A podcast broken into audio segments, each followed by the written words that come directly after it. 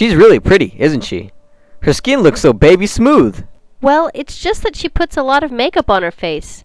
Actually, natural beauty comes from within. Ah, I can smell jealousy in the air.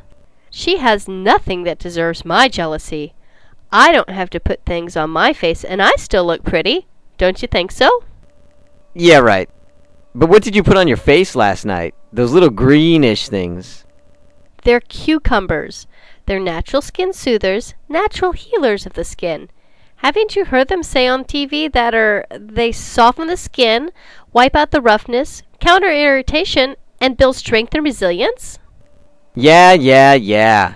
They wipe out tight, tired feelings and remove lines and age signs. Blah, blah, blah, blah, blah. See, I can even recite it. That's right. You've learned a lot, haven't you?